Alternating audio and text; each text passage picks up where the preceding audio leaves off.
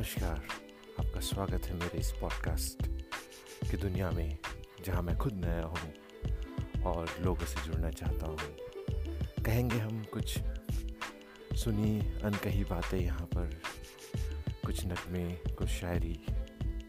जैसे कि मैं पल दो पल का शायर हूं, पल दो पल मेरी कहानी है। धन्यवाद।